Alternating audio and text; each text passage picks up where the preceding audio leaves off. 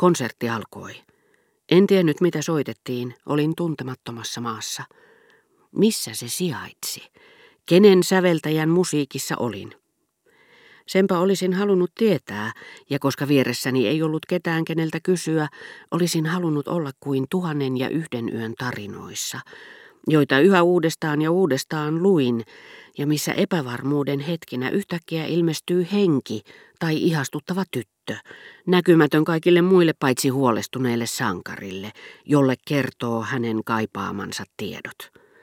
Juuri sillä hetkellä avukseni tuli nimenomaan tämmöinen maaginen ilmestys, aivan kuin tuntemattomalta vaikuttavalla seudulla, minne on tullut kiertoteitä, aivan eri taholta kuin ennen, ja päätyykin äkkiä arvaamatta paikkaan, missä pienimmätkin yksityiskohdat ovat tuttuja. Sinne ei vain ollut tottunut saapumaan sitä kautta. Ja samassa tajuaakin, mutta tämähän on tie, joka vie ystävieni Eksän puutarhan portille. Ja siinä heidän tyttärensä jo onkin tervehtimässä teitä ohikulkiessanne. Siten tajusin minäkin tämän uudeksi mieltämäni musiikin keskellä olevani vääntöin sonaatissa. Ja ihanampana kuin haltiatar konsanaan, pikkuteema hopea harniskassa, kimmeltäviä harsomaisen kepeitä ja helliä säveliä valuen tuli minua vastaan, tuttuna uusien korujensa alla. Iloani jälleen näkemisestä lisäsi ystävällinen tuttavallinen sävy, mihin se minua puhutteli. Niin vakuuttavasti, niin yksinkertaisesti unohtamatta silti kajauttaa ilmoille säteilevää suloaan. Sen tehtävänä ei muuten tällä kertaa ollutkaan näyttää minulle tietä, joka ei ollut sama kuin sonaatin. Sillä kysymyksessä oli vähän töin julkaisematon sävellys, missä häntä vain oli miellyttänyt, kuten sanottiin ohjelmassa, jota olisi pitänyt silmäillä siinä kohden, päästää pikku teema kuin vihjaus hetkeksi esille. Hädin tuskin esiin kutsuttuna se katosi, ja olin taas oudossa maailmassa. Mutta tiesin nyt, ja kaikki vakuutti sitä siinä jatkuvasti, että tämä maailma kuului niihin, joita en osannut edes kuvitella vääntöin luoneen, sillä kun sen tyhjiin ammennettuani kyllästyin ja yritin kuvitella toisia, yhtä kauniita mutta erilaisia maailmoita, en onnistunut sen paremmin kuin runoilijat, jotka täyttävät niin kutsutun paratiisinsa niityillä, kukkasilla, puroilla, aivan samanlaisilla kuin maan päälläkin. Edessäni levittäytyvä täytti minut yhtä suurella ilolla, kuin olisi täyttänyt sonaattikin, ellen olisi tuntenut sitä.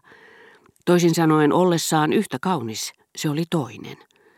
Sonaatti avautui liljaisen maalaiseen aamun koittoon, hajaantuakseen sitten kepeässä hellyydessään valkeilla kurjenpolvilla lepäävän kuusamakehdon köykäiseen, mutta kestävään kehtoon. Kun taas tasangoilla, silkoisilla kuin meri ukkosaamuna, uusi sävellys alkoi keskellä kitkerää hiljaisuutta ja aamuruskon väreissä, jotta se vähitellen eteeni muovautuisi, tämä tuntematon maa vedettiin esiin hiljaisuudesta ja yöstä. Tämä uuden uutukainen punainen puuttui kokonaan hellästä, maalaisesta ja viattomasta sonaatista. Salaperäisellä tavalla se värjäsi taivaan kuin aamunkoitto. Ja ilmaa halkoi jo laulu.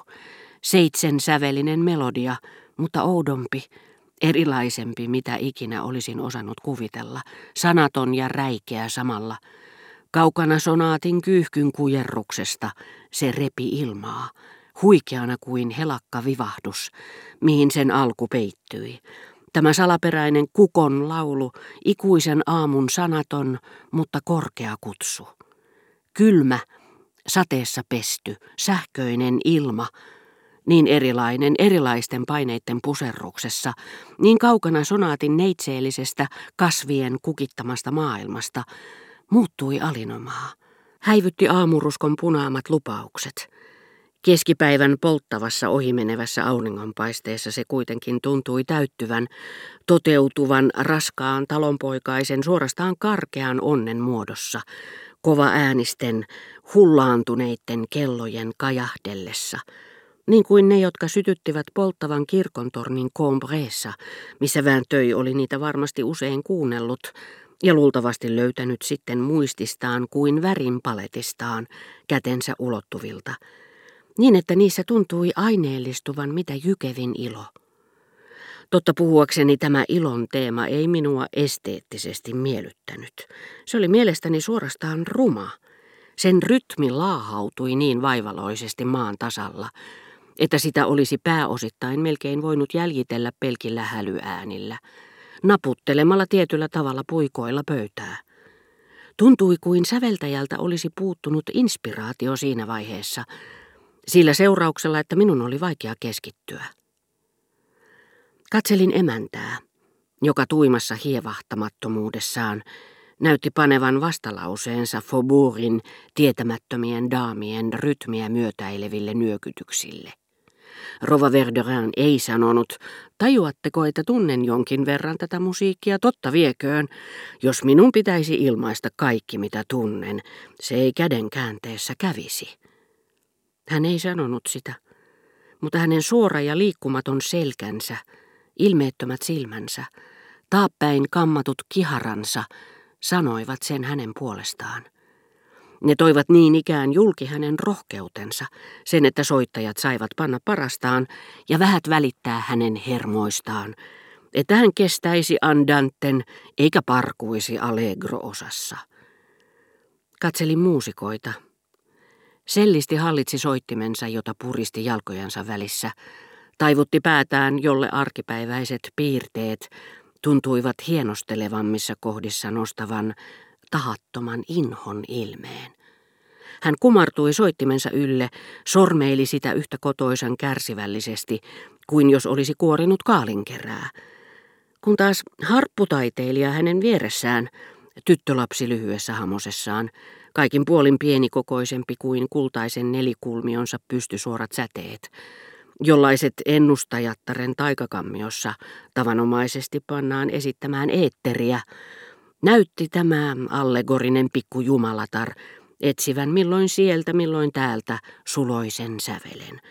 Aivan kuin olisi taivaankannen kultaisen säleikön ääressä poiminut tähden toisensa jälkeen.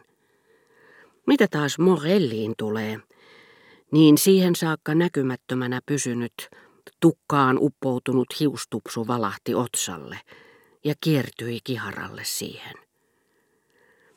Käänsin varovasti päätäni yleisöön päin, nähdäkseni mitä mieltä Monsieur de Charlie oli tästä kiharasta. Mutta silmiini osuivat vain rouva Verderäänin kasvot, tai pikemminkin kädet, jotka peittivät ne kokonaan. Halusiko emäntä tällä hartaalla asenteella osoittaa, että tunsi olevansa kuin kirkossa, että tämä musiikki oli hänestä yhtä kuin rukouksista ylevin? Vai yrittikö hän kainouttaan, kuten jotkut kirkossa kätkeä epähienoilta ja tunkeilevilta katseilta oletetun hartautensa, tai päinvastoin kunnioituksesta muita kohtaan, synnillisen hajamielisyytensä tai voittamattoman unensa? Säännöllinen, mutta epämusikaalinen ääni sai minut valitsemaan jälkimmäisen vaihtoehdon. Mutta huomasin hetken kuluttua, ettei se johtunutkaan rouvan, vaan hänen koiransa kuorsaamisesta.